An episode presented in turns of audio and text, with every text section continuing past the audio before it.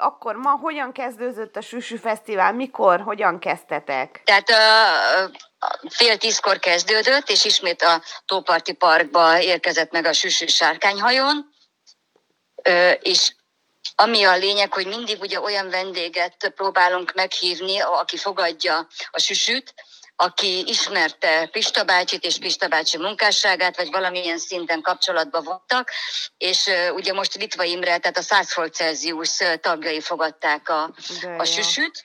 Igen, tehát ugye a nagy hoho, el is énekelték a, a Paffa bűvös sárkányt is, tehát volt egy közös éneklés a, a vendégekkel együtt. Uh-huh és gondolom a gyerekek nagyon örömére, sok gyerek gyűlt össze. Így van, nagyon, hallja, rengeteg fotó. Nappal ugye itt a központi strandon, ami ugye rendezvényhelyszín, egész nap lehet sárkány hajóz, hajózni, és akkor 6 órakor kezdődik ma a 100 fok Celsiusnak a gyerekkoncertje, és fél nyolckor pedig a felnőtt koncert, és ismételten ugye lehet a süsűvel találkozni de ugye a fesztivál az valójában pénte, csütörtökön este kezdődött. Uh-huh.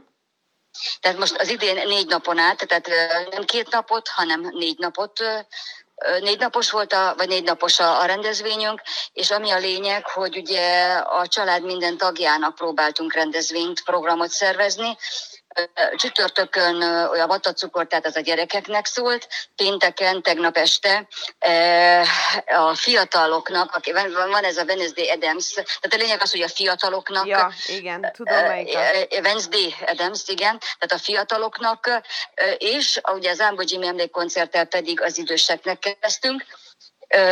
Ma én úgy gondolom a 100 fok Celsiusszal a gyerekeknek és az időseknek is, mert uh, ugyanúgy, ahogy a gyerekdalokat ismerik is, uh, most egy egyébként a Las Vegas-i turnésorjuk uh, lesz este fél nyolckor a 100 fok Celsiusnak.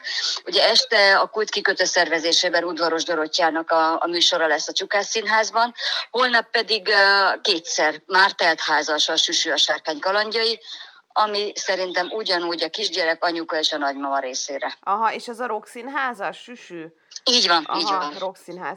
A süsű kultusz azért Balatonszás szóval összekapcsolódott süsű. Egy kicsit beszéljünk arról, hogy ez hát évtizedekkel ezelőtt, és hogy Csukás István... Valójában igen. Tehát Pista bácsi ugye az életének utolsó több mint 20 évének a nyarai töltötte Balatonszárszon.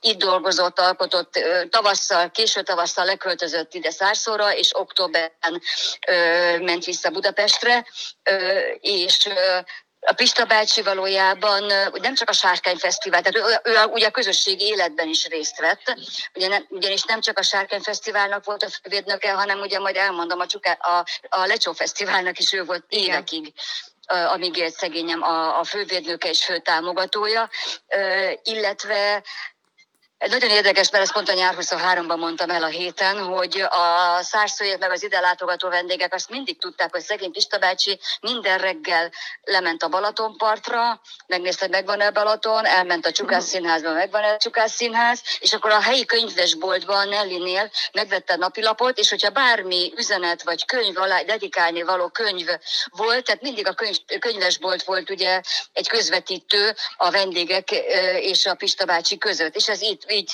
volt több mint 20 éven keresztül. De jó, és akkor ott valaki ott hagyta, akkor gondolom aláírta neki. Így van, így van, így Aha. van, így van, így van. A helyi könyvesboltos volt, aki így van ezt a közvetítő szerepet és, töltötte be, így van. És a Süsű neve már összefort a településen. Mennyire ismerik, mert én gyerekként imádtam, ezen nőttem föl. Most már igen, de... igen, tehát mindenki. Tehát meglepő módon tényleg az a, az a legmeglepőbb, hogy nem csak a pici gyerekek imádják, hanem ugye a szüleik és a nagyszüleik is. Uh-huh. Tehát ez, ez a, itt a központi strandon, ami a fontos, ugye nem csak a süsű figurával, hanem a, a hohóval, a halacskákkal együtt, a gombócartúrral és a picul van a pompommal. Ugye itt vannak ezek a szobrok, és, és, és hát látjuk, tapasztaljuk, hogy a, a, a vendégek, az ide látogató vendégek, azok, hogy mennyire kedvelik, szeretik, amikor meglátják, hogy ezek a figurák itt vannak tavaly vagy tavaly előtt, amikor voltunk, egy kislány nem akart elengedni a süsűt, mindenhova követte, Igen. és a toporcékot az anyukája mondta, és egyszerűen teljesen oda volt érte. eszméletlen délelőtt is, de fél órán keresztül csak fotózás a, a süsüvel. Csak, tehát ugye a beöltözött uh-huh. jelmezes süsüvel. Valami hihetetlen. Valami, és ez ennek mi nagyon-nagyon, tényleg örülünk. És ami, ami nekünk nagyon fontos, hogy ugye természetesen a csukás kultuszt szeretnénk ápolni, ami egyrésztről megtiszteltetés, más, másrészt szerintem komoly feladat is. Igen, igen, igen.